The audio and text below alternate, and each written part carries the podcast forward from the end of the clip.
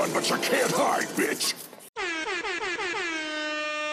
Oh, welcome back, everyone, to You Can't Hide, the number one horror movie recap and news podcast this side of Haddonfield. And speaking of Haddonfield, this is our very, very special Halloween edition episode. Uh, but before we get to before I get too ahead of myself, I'm your host, Evil Al, joined, of course, by my lovely co-host. It's been so long. Who are y'all? Um, oh, are you Camp Counselor Ben? Uh, I'm actually babysitting Barbara this weekend. no, you're gonna con- you're gonna confuse the four listeners we have. this is Yes. Camp Counselor Ben, Calamity Cat, and of course, Final Girl Bree. How are we all doing today on this lovely October evening? Yeah. excited to yeah excited to watch this one it was it was Doing it was good. good to revisit yeah, packed up camp, and now we're back to the city. yeah, we are back in the Hidden Hills in our podcasting studio, a very humble, um, 5,000 or so square feet uh, podcasting studio. Uh, but before we get into our recap of Halloween, we have to, of course, have this week in horror. Uh, this week in horror, uh, we have the 25th anniversary of Scream, uh, which I think came out in December. At least that's what I feel like I read on Wikipedia, but whatever. Irregardless, it's still the 25th anniversary. Uh, me and Camp Counselor Ben saw it in theater in the, the theatre, and it was a lovely experience. Um, of course, we have the new Halloween, the the new new new Halloween. Uh, it feels like there's been about 80 of them recently, but uh, that came out. It did pretty well in the box office. I've been told we got a lot going on. There's um, this was a really hot ticket item. There's a bunch of the horror themed vans uh, went on sale a few weeks ago. Uh, unfortunately, I missed out on the Nightmare on Elm Street shoes, which I think were the best. But I got I got the uh, Shining ones, and they came in the other day. Oh, those are cool. Yeah, on the on the sides it says like Red Rum, and then on the back it has room um, 237 or 732 In there. and reflected, and it has like the uh, original yellow movie poster For the our listeners, they're high tops. Yeah, they are high tops. Yes, uh, pretty comfortable. Very surprised by that. Pleasantly surprised, of course. Um, something Calamity Cat mentioned earlier is that there is a new set of dolls that came out, the Living Dead dolls from Halloween Three. Um, it's I, I believe it's the the witch, the skeleton, and the pumpkin, like the masks. yeah Is that- oh can we play the song that's what we it's just gonna get stuck in our heads forever Calamity Cat, are you purchasing them? i don't know maybe they're really cute. I just see the picture. i do really like them Well, actually, wait, wait. What is this on my? What is this on the screen? Uh-oh. Uh, what's going on oh no Happy, happy Halloween, Halloween, Halloween. Happy, happy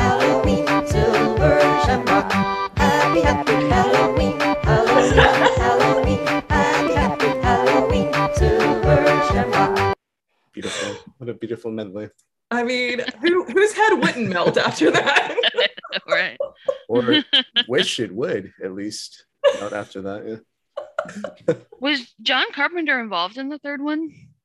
I think he might have just he might have produced. I don't know if he. i don't know if he, he yeah i don't know I was just curious since he wrote that such an iconic score for the original movie. Um, if he was involved in the music for the third one, i don't know probably not. I, for, I forget. I remember I watched this on the the Eli Roth, like oh, and the history of horror. yeah, on the history of horror, and I can't remember. On- available on Shudder, which we recommend.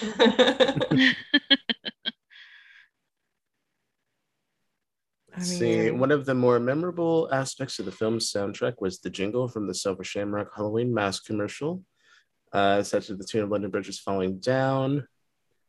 Um, Oh. it's- it says the soundtrack was composed by John Carpenter and Alan Howarth. okay. So I, uh, maybe he. I'm not sure if he specifically made that one, but he was involved definitely in general. So that's Okay. Uh, it Interesting. Says, uh, Halloween 3 is the first film to be written and directed by Tommy Wallace. John Carpenter and Debra Hill yeah, uh, were producers. they were producers on it. Okay, I guess they just, Yeah. they just want to go in a different direction. I kind of remember them being like sort of involved in it still. Yeah. Yeah, it's good Yeah, to know then- that that they didn't uh they weren't heavily involved. with that movie. Yeah, I didn't think about that that, either. movie- That it was a sped that up version of Definitely was a choice. yeah. Mhm. Choice. Yeah. Well, I personally think the movie's great because it's so random and unrelated, even though they try to make it related. Um technically insane. technically it is, yeah, but um It's yeah, special. It holds a special place in my heart. absolutely. It's definitely the Trolls too of uh, Halloween. Even down to the weird town and the townspeople. Right. Yeah, it's something. um yeah, I don't know if we want to talk about uh, Fantastic Fest and maybe just a few things we saw during that. Um, it's not from this week in horror, but it's from a few weeks ish ago in horror. we we uh, were lucky enough to go to a few films screenings at Fantastic Fest. Um, and one of the movies that I didn't actually see there, but I really enjoyed watching on Shudder was VHS 94. I thought that was fun. I thought um, I really liked the first two, and then Viral, of course, was a complete mess. I don't really know what that was, but uh, I thought this one, it, maybe it objectively isn't good, but I thought it was fun. So That's Um, I haven't watched that one yet. I'm ex- I'm excited to watch it though. I just you want to see it because it's got some really good directors with it. So mhm, um yeah, we saw Black Phone, mhm. which was really creepy. Yeah, I quite I quite quite enjoyed it. It was a lot of fun. yeah, yeah I thought it was was really fun. good. I thought that was probably the best one that I saw. Uh, followed by The Trip. Is that what it was called? The Trip? Yeah. The Uh, That's that on was- Netflix now. Yeah. Oh, it's on Yeah. Netflix now. Then definitely check that out if you have time. It has a Noomi. no meat yet Rapace. I always want to call her Mooney. Beth yeah. known as Lisbeth Salander from the Swedish version of the Girl with the Dragon Tattoo series. And, And she's a great uh, actress. Prometheus, I think. hmm Yes. Yep. Yeah. Yeah, it's a lot of fun. Much more gory than I thought it would be. Definitely. But it was It a is good, dark. it was a good gore though. Usually I don't like gore, but like that was like done tastefully and funny. And Yeah. I know you guys didn't get to see um there was uh this really interesting movie called Beyond the Infinite 2 Minutes. And it I think it won the audience award like the ones that we they did internally. Um but uh everybody really loved it. It was really cool the way they did it. Um very inventive movie. So if anybody if it comes out, get a chance to see it see it because it's it's really cool. I Yeah. I don't want to give too much away about it, but Yeah, I saw in the that Facebook group that we're in that that was the one that seemed like a lot of people uh, were recommending, and then uh, I mean, yeah, there's there's so many so many things. Uh, I wish I had done the at home portion of the festival, but uh, I think I was like kind of busy that week, like weekend. But yeah, Yeah, I enjoyed it. At home was really cool to do. I I saw there's someone inside your house, which kind of is a throwback to like late 90s early 2000s kind of horror um and it's also on netflix now you can check it out um this really interesting film called Sweetie You Won't Believe It, which was really crazy. It was kind of a crime film that when you know everything goes crazy and there's lots of gore. It's kind of fun. It's it's it's very funny. Um, so that was a good one as well. So yeah, it was a lot of good stuff at the festival. So yeah, good Yeah. times. yeah, and if you're ever able to make it out to Fantastic Fest, highly recommended. Always a great time. Uh, normally, there's a a few really fun parties. Uh, opening night, I think there's usually closing party as well. Uh, lots of fun. Um, yeah, highly recommended. So this film, uh, we start off with a black screen, and before we even see a title card or anything, we we hear that um, that amazing score, that uh, one of the most memorable scores in a horror movie for sure. It's up there with Jaws, in my opinion. Um, Mhm, for for, for scores that are just like so memorable and uh, as as a score is uh, kicking in. Obviously, the credits are rolling, and we have a, a close up of a pumpkin.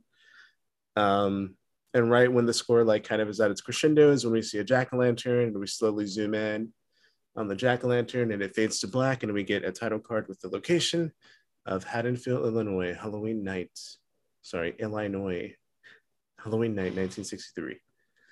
And we are outside the Meyer house. We have a POV um, of uh, we're not sure who. We're not. Who are we? I don't know. We don't know yet. Uh, we're at the front door of the house. We see a Randy couple through the window. uh, they head upstairs, the bedroom to the bedroom. Uh, the lights turn off, and we we walk around the house. Uh, this person that we're following, their POV, they enter the kitchen. They pick up a butcher knife, and we slowly make our way upstairs. Oh, and a mask. There's a mask. And the is the clown mask. The Is that- clown mask on the yeah. ground. Yeah.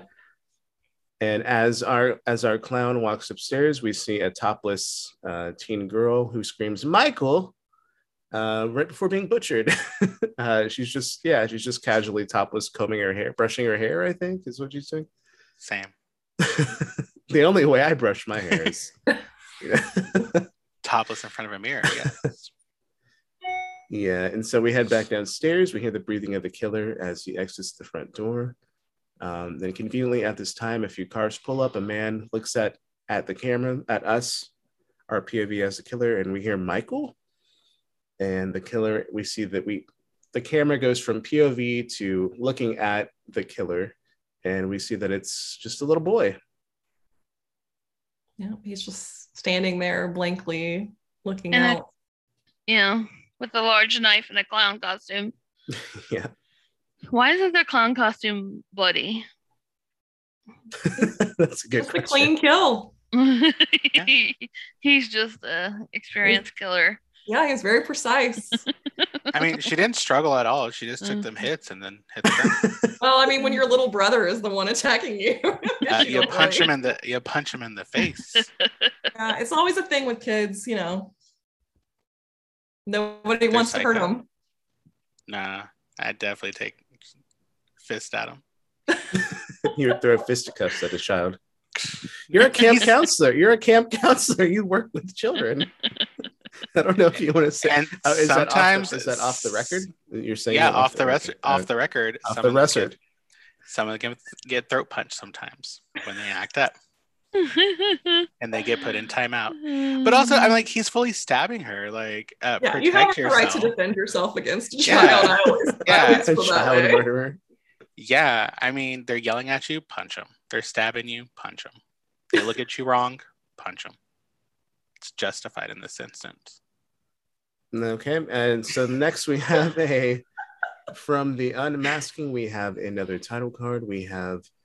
Uh, we are told we are in Smiths Grove, Illinois, on October 30th, 1978. So it is approximately 15 years later.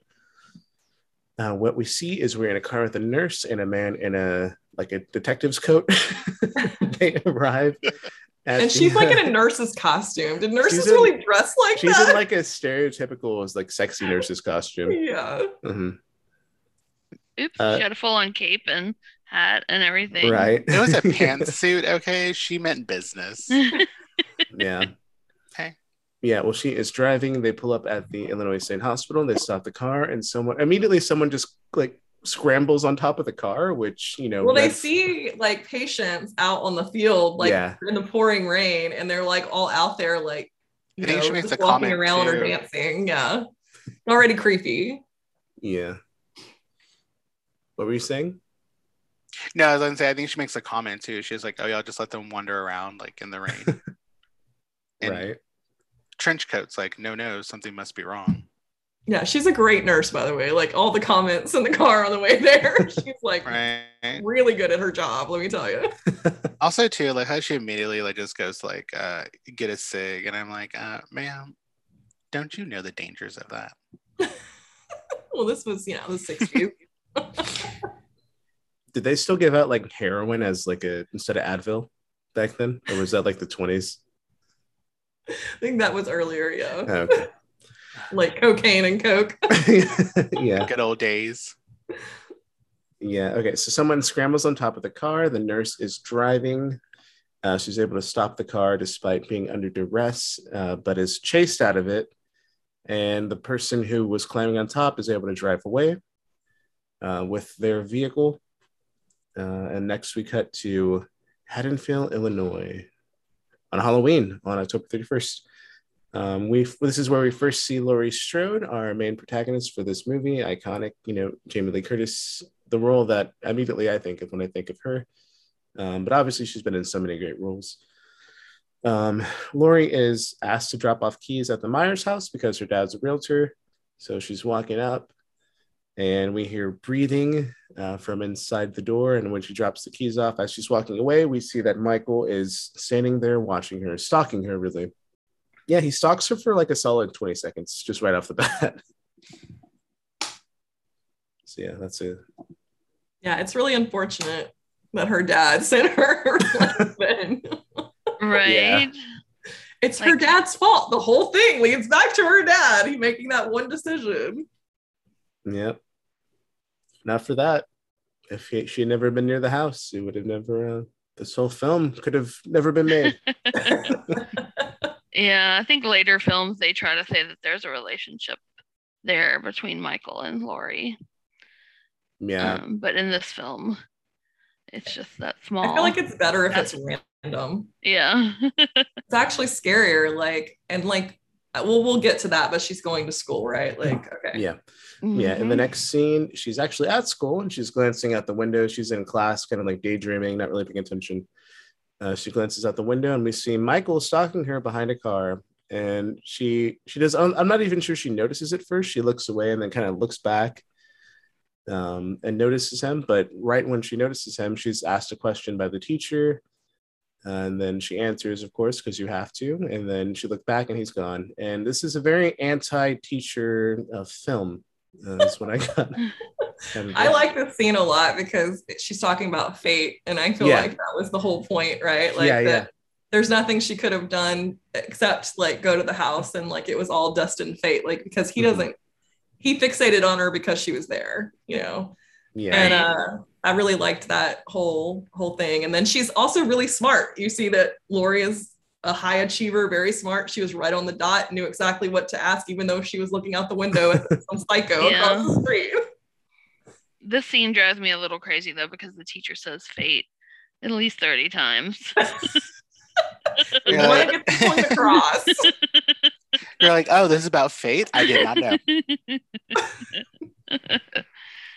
Yeah, I wrote down part of it. The question was about fate, as we've said.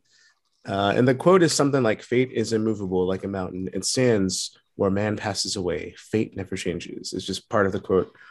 Um, and We're yeah. playing our drinking game. Fate is the word. it is. Yeah. yeah, we should actually start having a drinking game. at the beginning. uh, okay, so next we see uh, Michael walking around town. You know, just you know, he's just he's he's a tourist. You know, he, he hasn't been out in a while. He's been locked up for He's visiting his 15 old haunts. Well, yeah, he's visiting his own stomping ground, you know. Yeah. Uh, he's stalking around a little bit uh, before he drives away in a cop car. I don't really get how he just kind of hijacks a cop car, but Well, it was like the early, like I guess, like 70s or 80s. You know, things were just different at that time. You could just steal a cop car. it was 78. But yeah. Yeah.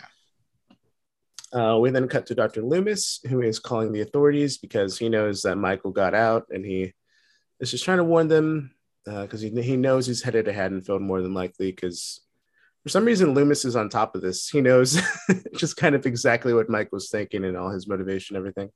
Even though he never talked the whole time. Yeah, even though Michael never in 15 years spoke a single word. Yeah. He's like, I know exactly his plan.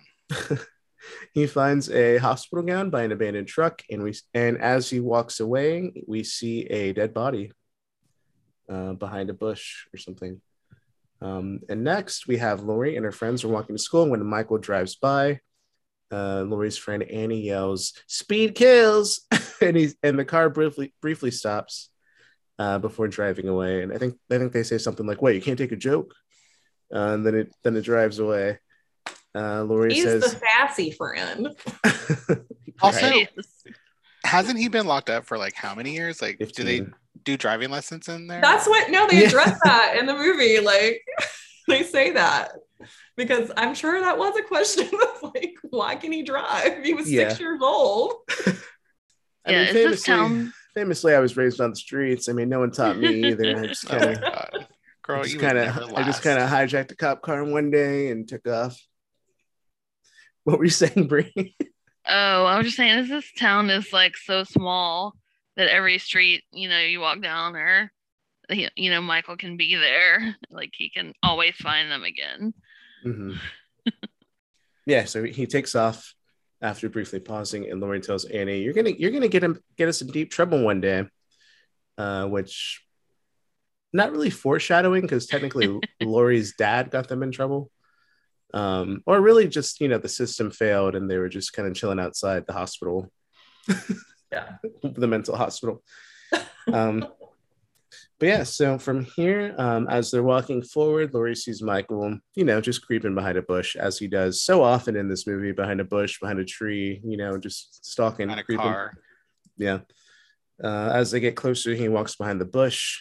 Laurie recognizes him as the guy that was uh, driving the car, and uh, and he, I think she tells Annie like, "Oh, yeah, that's your friend or something like that, the guy that was in the car." And then Annie immediately just like runs up to go talk shit, and and uh, when Laurie goes to see if he's there, of course, no one's there. Wow, he went around the corner and then cut through again just to like freak him out. Yeah. he has goals. Yeah, he's a certified creep, seven Yeah. days a week. I said certified freak, seven days a week. Uh, okay, so from here we go back to Loomis. Does Loomis ever say his name, or like when do we actually find out that his name is Doctor Loomis and that he's He introduces I think He he's on the phone. Yeah, when he's at the at the payphone, he says it. And I think he says it again when he's trying to contact the sheriff. Okay, yeah, okay, yeah, I think he's yeah because he's like I was his doctor, I know or whatever or something like that. Okay, Yeah. yeah, okay. So from from this scene where they're being creeped on by Michael, we cut to Loomis who is going to visit the gravesite of Judith Myers. Uh, but when they arrive at the site of the grave, of course, the headstone has been stolen because why wouldn't it have been? I mean, famously, grave robbers love stealing headstones for some reason. Um, the least, The graveyard attendant was telling a really cool story. I kind of wanted to hear what he was going to say, but know. of course, like he gets cut off by Dr. Loomis. Mhm. yeah, I was confused when I first saw this. I was like, what? Wait, what? what is this hole? Oh Yeah. yeah, yeah, the I was like, yeah. wait, that looks too small to be like him stealing her, her coffin. I thought Um, I thought those go pretty deep in the ground. like, it Yeah. seemed like it was like a two inch deep like, Yeah. divot in like- the ground. Yeah, even for the headstone. But Yeah. what do we know? Yeah, I mean, I'm no, I'm no uh pallbearer. I don't know. Yeah. That's what they do, right? No. they just carry the casket out. Uh-huh.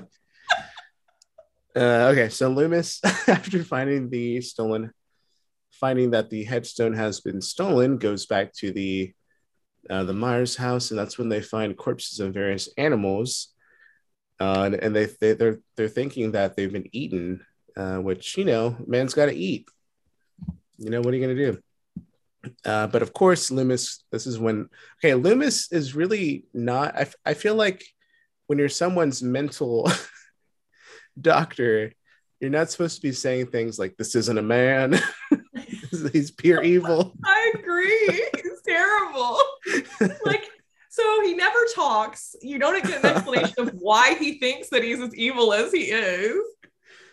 It's Yeah. just very random. Yeah. Yeah, I Uh-huh. would get that more if he had been like a serial child murder, but he killed this one person and then has been in institutionalized for the rest of the time. So I'm like, it seems far stretch.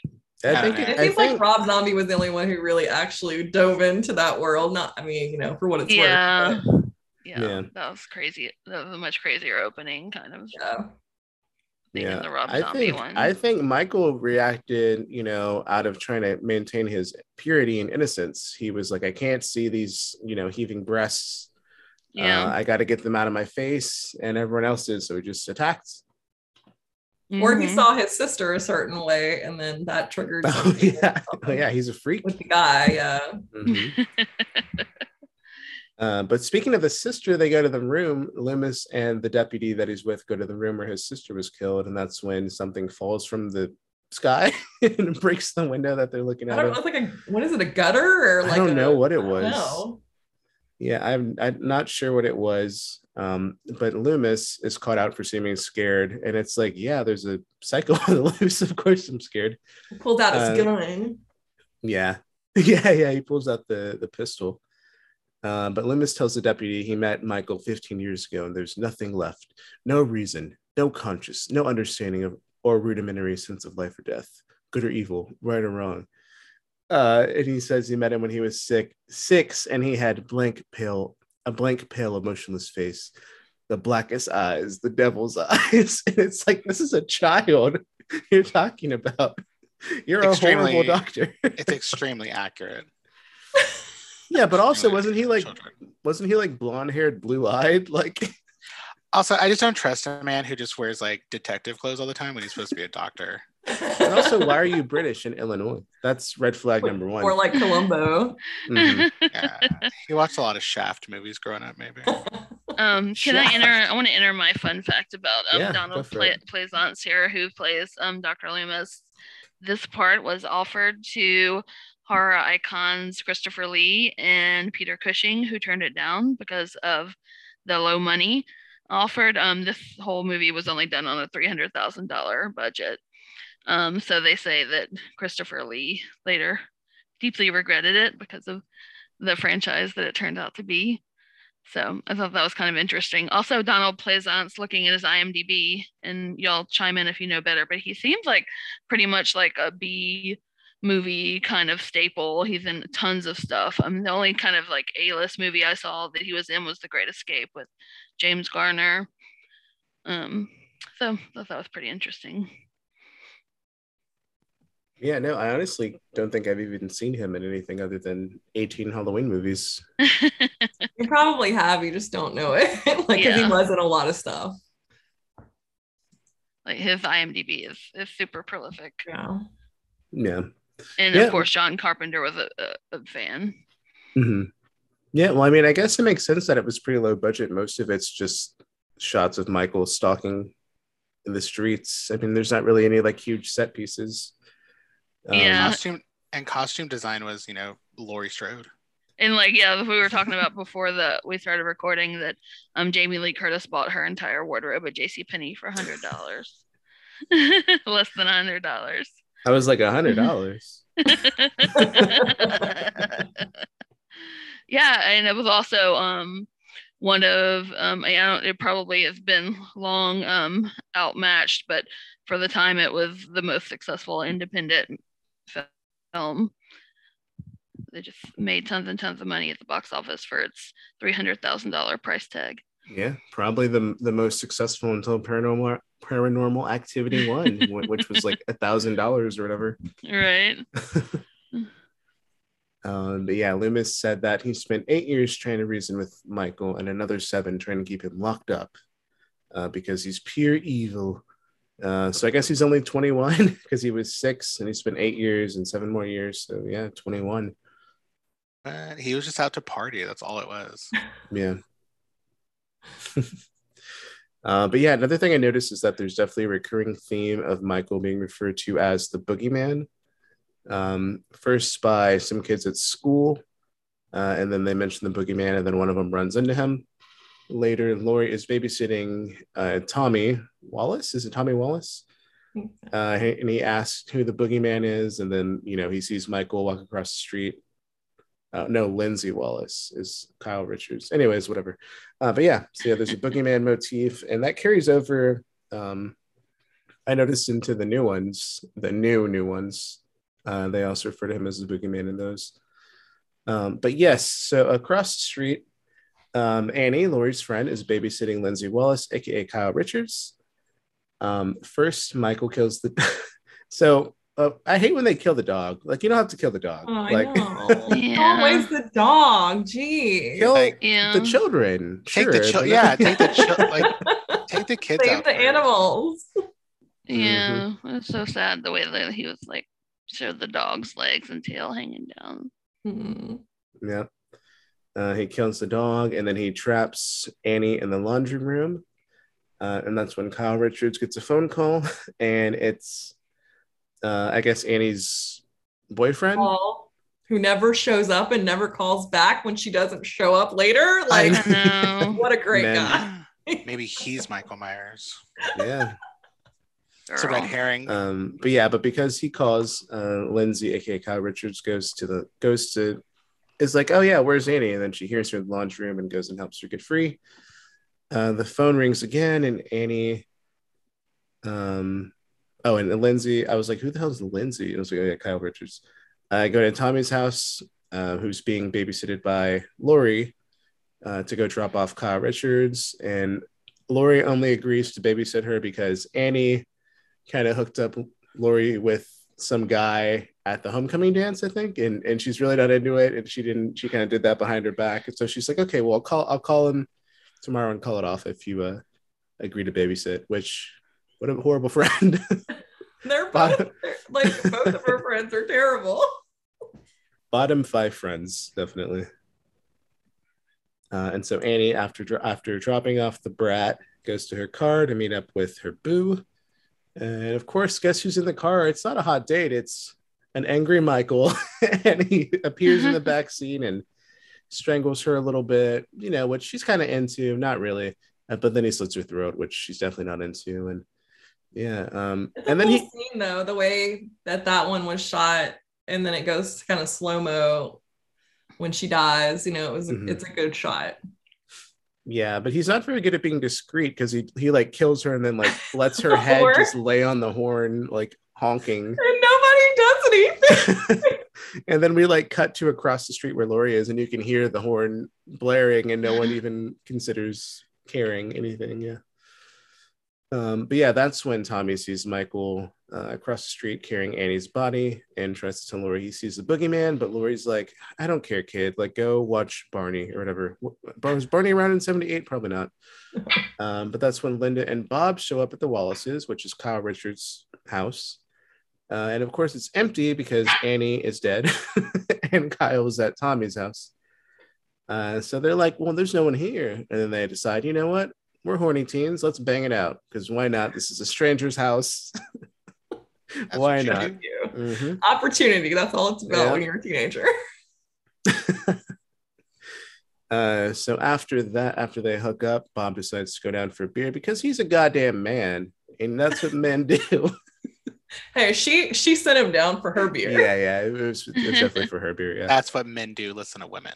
yeah smart men um yeah so um you know thankfully this is the movie takes an unexpected turn where it becomes like a romantic comedy so you know uh suddenly bob's going down there to get a beer you know he trips and you know he it's so silly oh just kidding he actually finds michael who stabs him through the wall and he's like just left hanging in the air on the wall i'm like damn this this is an Yeah, intense this is a, this knife. is like I guess that really when you see Michael's full strength to be able to like take a grown man and choke him all the way up the Yeah. wall Mhm. and then Yeah. stab him. Doesn't he just like? Doesn't he just like stare at like Bob for a second and just like kind of like, Yeah. just, like like for 10 seconds he just looks at him like like a can like a like the way dogs look at something when they're confused he kind of looks at him like oh i can do this oh interesting um, but back upstairs linda is doing her nails when uh some you know bob comes back in a, in a cute little playful ghost costume the classic sheet uh, with with the eye holes cut out uh, and, he, and, he, and he's got Bob's glasses on. So clearly, this is Bob, right? It was all a joke downstairs. It was a funny joke, uh, right? Surely. Um, but so Linda's like, "Oh, this is Bob." Haha. He's like teasing her, uh, like about like come and get this or whatever. Um, but he's not into foreplay, so he strangles her with the phone cord while she's on the phone with Laurie. Uh, but it sounds kind of like uh her grunts of pain are just like sexual sounding. Yeah. Uh, but Laurie at first is like, haha, you're so funny. But then as it continues going on, she's like, Are you okay? Like she gets, She gets very suspicious. concerned. Yeah. Uh, decides to call the Wallace house, but of course, don't answer because they are dead. Um, so she decides to just go on over because why wouldn't you? And that's when she finds Judith Myers' tombstone and Annie's dead body upstairs, which, you know, that's when I would leave. Yeah, I feel like that's been kind of repeated in horror movies, so it wasn't super shocking. But I think at the time, this being one of the first ones, it's like we were also talking about before the podcast that it would, would be kind of a shocking thing to walk in on. Yeah, I mean, there's that. That's all those subtleties of like Michael staring at when he kills, and like you know the creepiness of him just lingering and not saying mm-hmm. anything. Those are all things that we're kind of used to with killers now, but like Right. back, you know, it's it's very different now. Um, but then it was it was kind of that is really creepy. Especially like with It Follows. That's basically all that movie is. It's like a stalker, Yeah, right. like a creeper. Uh, but also, I feel like Laurie wouldn't even know. who- She'd be like, "Who the hell is Judith My- Judith Myers? Like, what is this? what is the Right. relevance of this to Annie?" Uh, but yeah, she's like, "Okay, well, I'm gonna go ahead and get out of here." But as as she stumbles around the house, she finds all her other friends' dead bodies. Um, and that's when she decides, "Okay, I'm gonna go ahead and run away." But of course, Michael finds her in the hallway and gives her a little slice on the arm uh, which causes her to fall down the stairs. That's when Laurie decides, okay, running away is is good. Um, so she runs out the front door and she's just like banging on people's doors uh, when she, and no one's answering, and then she runs back across to Well, someone is in the house, like they just don't do anything, and I was like, "Holy crap, that's just terrible!" yeah, no, yeah, she's she's banging and banging, and then um, and they you see just the- cut off the lights to act like, "Oh, I don't want to get involved." Yeah, exactly. And then Which she was goes, John Carpenter's comment on Suburbia. Mhm. Right. I was gonna say I feel like there's another movie where we've seen that. Where I definitely felt like in those kind of towns, it's a definitely like kind of like help your neighbor kind of place.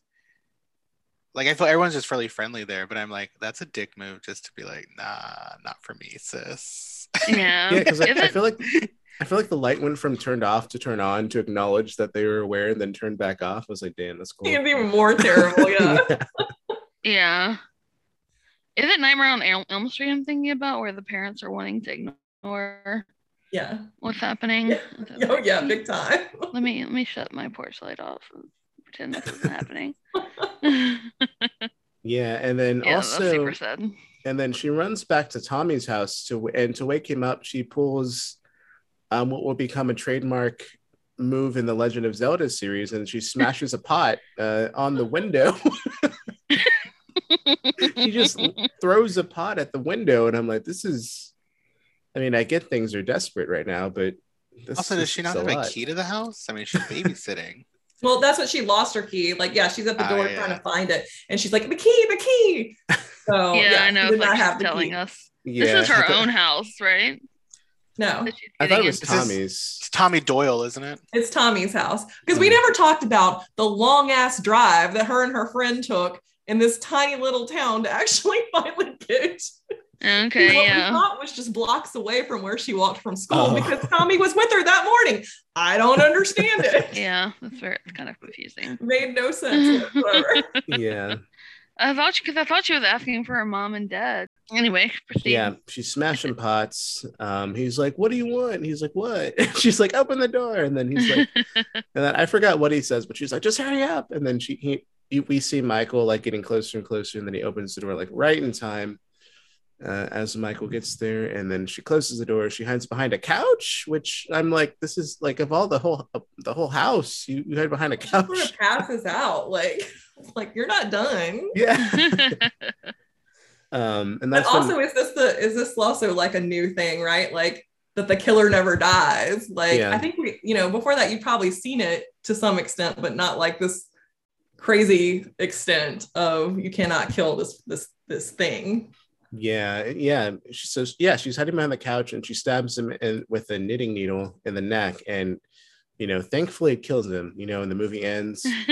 Um, she takes Happy kids ending. upstairs and, you know, things are happy. And she tells him, oh, Tommy, there's nothing to be scared of. Uh, even the boogeyman, because I killed him. Uh, and then Tommy says, you can't kill the boogeyman. And right at that moment, Michael appears again behind them. Um, I think Laurie tells them to go hide in the room, lock themselves in the room, and then Yeah. Laurie hides in a Mhm. closet.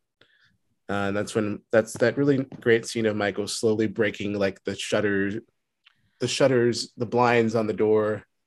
Um, it's very like Shining esque. I thought. Yeah, it's Uh, a scary scene. It's, it's iconic. With Yeah. she's trying to shrink back into the closet, and he's coming closer and closer with every little shutter he breaks. hmm And you know, thankfully, there's weapons in a closet. There's hangers, which she grabs. Wire kinda- hangers. Yeah, wire hangers. Yeah. Um, Like Joan Crawford's house. yeah. No wire hangers! What's wire hangers doing in this closet when I told you no wire hangers ever? She been- quickly shapes into a weapon. yeah. They would have been dead if they're Joan Crawfords. Yep. yeah, she would have got him. hmm no doubt. And she, much she like jabs him and she gets him in the eye, right? Yeah, much like Joan Crawford, Michael doesn't like wire hangers either. After he takes one to the eye and uh, drops his knife, um, he collapses on the floor. And thankfully, he's got to be dead, right? I mean, killers don't, they don't just, they're not just eternal. They can't live forever. Uh, so she goes to the ki- kids and tells them to go down the street to the Mackenzie's house and to tell tell them to call the cops and send them here. Um, but as the kids leave, we have a nice little POV shot. We're looking at Laurie, and behind her, we see Michael's body on the ground in the background, and his body slowly rises. Uh, the kids run Turns away. his head slowly. Yeah.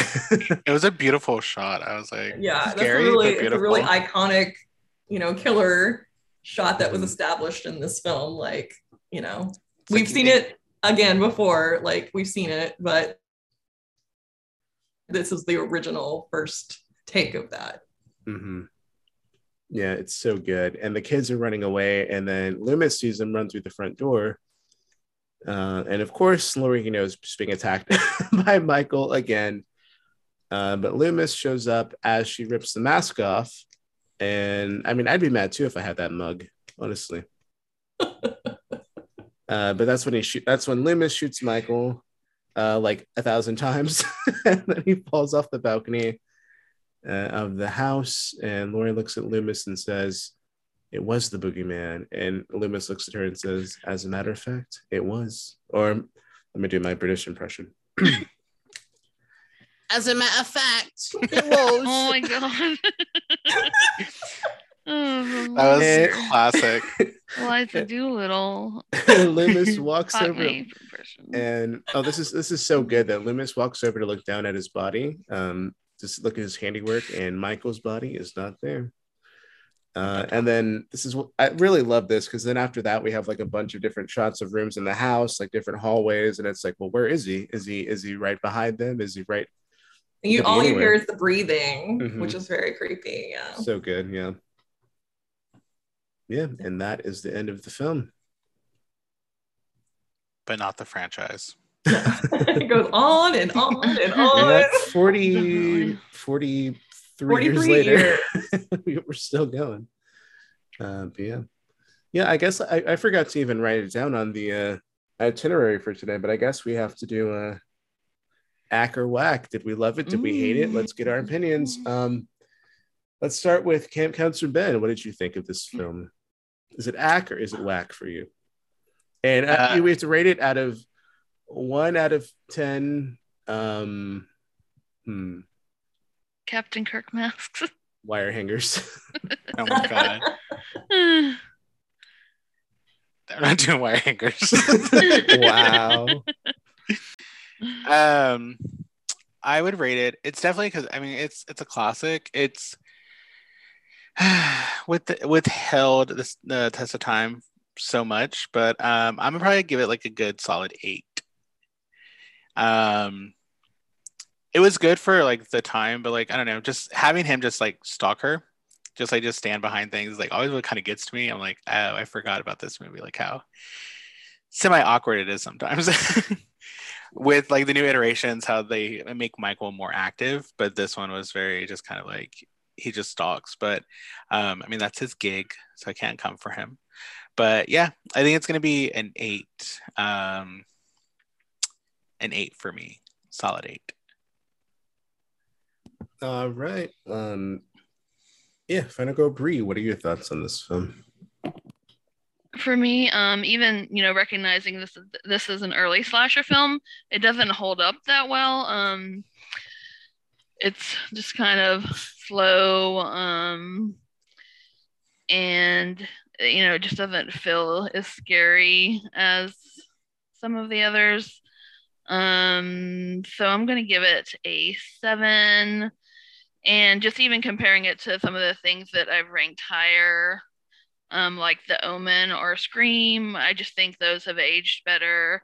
Um, especially Scream has lots of humor, whereas this humor is not, you know, it just doesn't um, strike me as funny any anymore. Sorry, I'll keep.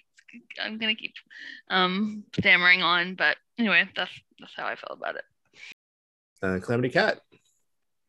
Um, I'll also give it an eight. And really, it's just the score alone deserves that's probably a 10, actually. Like the score is a 10, the movie's an eight. It isn't, you know, it's the original, it's a classic. I actually like this one as the original way more than I like Nightmare on Elm Street. like it's way better to me. Um, so I like, you know, they were setting they were setting the standard, you know, and I think, you know, we've seen everything that's in this movie again and again later. And I think you got to give props to Carpenter for that. Yeah, Yeah, definitely. And I want to throw out there that John Carpenter um, composed this score in four days. Oh, Um, wow. And like Calamity said, it's truly iconic. And if you heard this, you would immediately know what film it's from.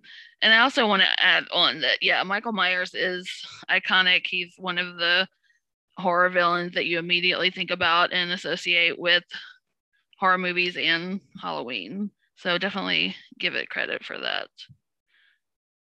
And also something I like nerdily like is that you can see everything in this movie is not so dark that you don't know what's happening like in certain light. You know, when you try to watch horror movies at home or even at the theater, sometimes it gets gets so dark. Mhm. And so I really love the way that this is lit. Yeah. You can I see will- everything.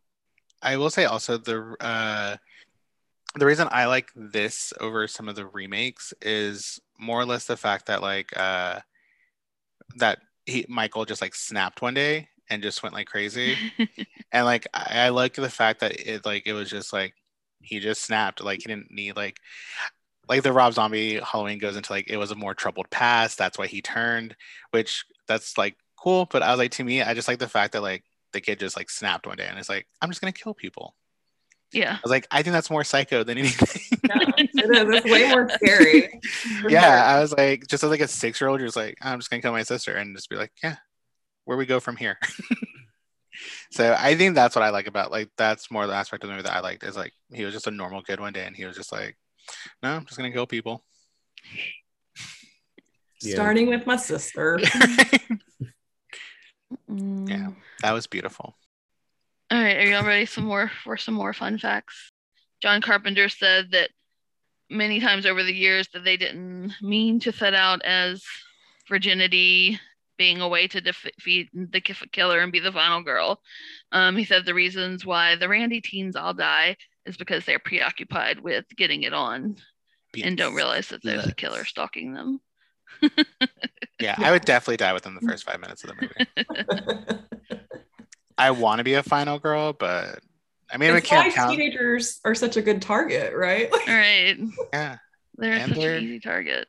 and they're assholes sometimes. So yeah. Our next segment is titled Reanimated, in which we reenact a beautiful scene from the film. Uh, in this scene, we are going to be reenacting the scene where uh, Linda's upstairs, lounging on the bed, and we see Michael dressed up as a ghost with Bob's glasses on. Uh, she calls Laurie at the end of the scene. Uh, Linda will be played by, of course, Camp Counselor Ben. um, stage direction will be by Final Girl Brie and I will be playing Laurie.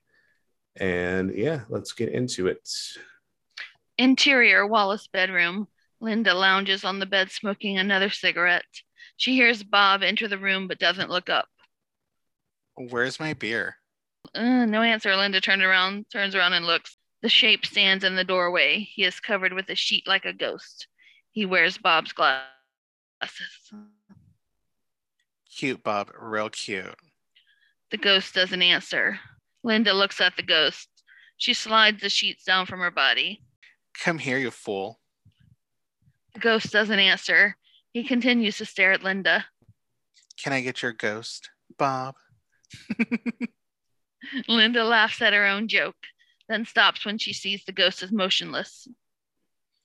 All right, all right. So where's my beer? Nothing. The ghost just stands there. Well, answer me. Okay, don't answer me. Boy, you're weird. Linda gets out of bed. She is nude and looks beautiful and sensuous in the candlelight. She walks over to the phone. Well, I'm gonna call Laurie. I want to know where Annie and Paul are. This isn't going anywhere. Linda sits down on a chair by the telephone. In the BG, the ghost stands in the doorway. She starts to dial the phone. The ghost starts walking toward her. Interior Doyle House, night. The house is very quiet. The kids are asleep. Laurie is sitting on the couch knitting. The phone rings. Finally. Laurie crosses to answer the phone. Linda holds the phone to her ear. The ghost walks up slowly behind her. He raises his hands to grab her. Laurie answers the telephone. Hello. Lydia hears Laurie's hello as the ghost grabs the phone. He clamps one hand over Linda's mouth. She squirms and writhes. He takes the telephone cord and wraps it around her neck. Hello. Mm. Laurie hears squeals and rustling sounds across the phone. All right, Annie. I've heard your famous chewing. Now I get your famous squeals. Laurie continues to hear weird sounds. Annie? Linda, Linda tries to fight off the ghost. He wraps the cord around the neck.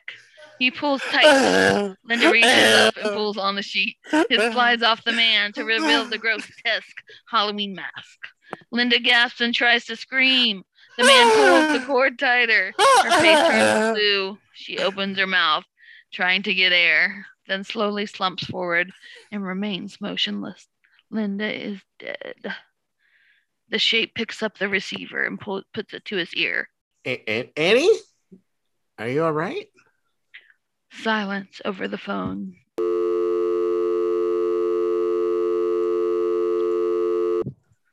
Are you fooling around again? Okay, if this is a joke. Annie. Laurie stares at the receiver, then hangs up. She crosses to the window and looks out toward the Wallace house. All right. I'm so sorry. Cooper legit came in and started to growl at me. Like, What? really? yeah, like he legit like came over here and was just like, "Urgh." like I'm like, I'm, What? Cooper, I'm trying to do something right now. You're winning a Peabody. In our second scene, we are uh, we have the girls walking down, walking home from high school, and uh, the shape drives by them in the car, and this is what ensues. Laurie and Linda stroll down the front steps of the high school and turn up the street. Laurie carries another large stack of books. Linda is a knockout in tight jeans and tight t shirt. She carries no books. Camera tracks with them up the street. It's totally insane. We have three new chairs to learn in the morning, the game in the afternoon. I gotta get my hair done at five, and the dance is at eight. I'm totally gonna be wiped out. I think you have too much to do tomorrow. Totally. As usual, I don't have anything to do. It's your own fault, and I don't feel sorry for you. Annie comes out of the side doors of the high school and calls after Laurie and Linda. Hey, Linda, Laurie, The girls stop and wait for Annie. why didn't you wait for me? We did 15 minutes. You totally never showed up. That's not true. Here I am. What's wrong, Annie? You're not smiling. I'm never smiling again. Paul dragged me into the boys' locker room to tell me Exploring uncharted territory. It's totally been charted. we just talked. Sure. Old Jerko got caught throwing eggs and soaping windows. His parents grounded him for the weekend. He can't even come over tonight. Well, I thought you were babysitting tonight. The earlier the only reason she babysits is to have a place to. Laurie suddenly stops and turns back toward the school. Shit. I have a place for that. Forgot my chemistry book. Who cares? I always forget my chemistry book. Laurie glances down the street. The station wagon slowly moves up the street toward them. The shape isn't visible behind the windshield. Isn't that Devin Graham? He's so cute. Don't think so. I. Laurie stares at the station wagon as it moves past. She looks directly at the shape inside. There is a quick glimpse of him, a strange pale face staring back. The wagon whizzes past them. Speed kills. Up the street, the wagon suddenly stops. It sits there waiting. Can't you take a joke? For a moment, the station wagon just sits there. Then it takes off down the street and disappears around the corner. Annie, someday you're gonna get all of us in deep trouble. Totally. I hate a guy with a car with no sense of humor. The girls start walking again. Laurie is quiet, puzzled by the appearance of the man in the car. Well, are we still on for tonight? I wouldn't want you to get into deep trouble, Linda. Come on, Annie. Bob and I have been planning on it all week. All right, the Wallaces leave at seven. I'm babysitting for the Doyles. It's only three houses away. We could keep each other company. Terrific. I've got three choices watch the kids sleep, listen to Linda Screw, or talk to you. And our final segment, we we traditionally have to ask camp counselor Ben, what is in your camp bag that would help us survive this week's film? Were we in it? So, camp counselor Ben, what's in the bag? Oh, what's in the box? Well, this week in today's bag, obviously not chemistry books because we don't care about that. Um, what any 16 year old or 17 year old uh, gal will have crochet needles, duh, um, to make that beautiful blouse that we're wearing in the first scene. Um, so, first off, crochet needles to stab a bitch in the neck.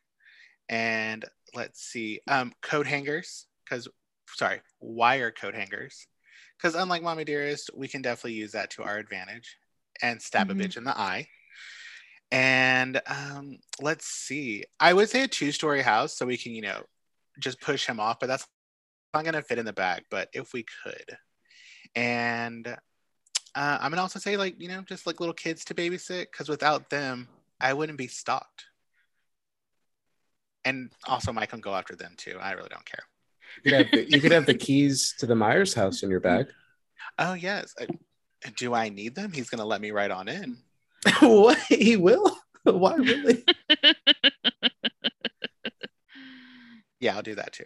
Also, um, have the keys to the Doyle house on a rope and like something, you know, so I can actually get in the house Yeah. and not have to like wake these kids up. But um, yeah, so a crochet needle because every 16 year old gal needs it. And again, the Doyle's house keys on a fucking like string and cord so you can find them quickly. And I think the kids only if one of them is a real housewife later on in life. Right. Maybe like a Only if- young a young Erika Jayne. Oh wow. she would cut a bitch. yes. Imagine she'd be like, she would probably just read him to filth and he would just go away because he's sad.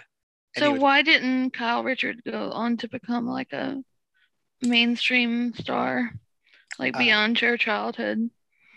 did you see her acting? Hey, sh- I thought she was really good in the new one. She was in the was new one. Yeah, yeah. She's, fine. I mean, she's been she was in multiple things as a kid, right? So I mean, great. she yeah, she went on to like do more. I think, you know, I think she just because of her sister was a did more acting than she did and her mom, you know, also. So like I guess it just went to the side and then she met Mauricio. Yeah. the rest Wait, is who was her- history. Who was her other sister that did acting? Uh, Kim Kim. was an actress. In what? Wasn't she? Yeah, Kim was. yeah, was. she was the bigger act- actor. yeah, she yeah, she was the more well-known one. Uh, the only one I know is Kathy. That's the only one you need to know. That's the only one you need to. Yeah. I wish Kathy was in the new one. Oh my gosh. She's, She's just like- there with the she's like- martini. She's she her only line is who's honky dory? like as she gets killed. Like Yeah. all Kim right. Richards was in Sharknado 3. Oh, hell no. 2015. That's the full title name. yeah. Kim Richards. Oh my god, that's Yeah. beautiful. She is the yeah, she is the bigger star, I think. I guess. Let's see what last thing. Oh, oh, oh, guys! Breaking news: Kyle Richards reprised her role in Halloween Kills. Yeah, she's That's good. what we just said. Oh, eh, I wasn't paying attention. wow. I think that's a good place to end. All right. Well, that just about wraps up this week's episode of You Can't Hide. Be sure to follow us on Facebook at You Can't Hide Pod and also on Instagram at You Can't Hide Pod. Send us a movie suggestion, a critique, a compliment, a love note at you can't hide pod at gmail.com. All right. Well, this is all getting cut. I did it.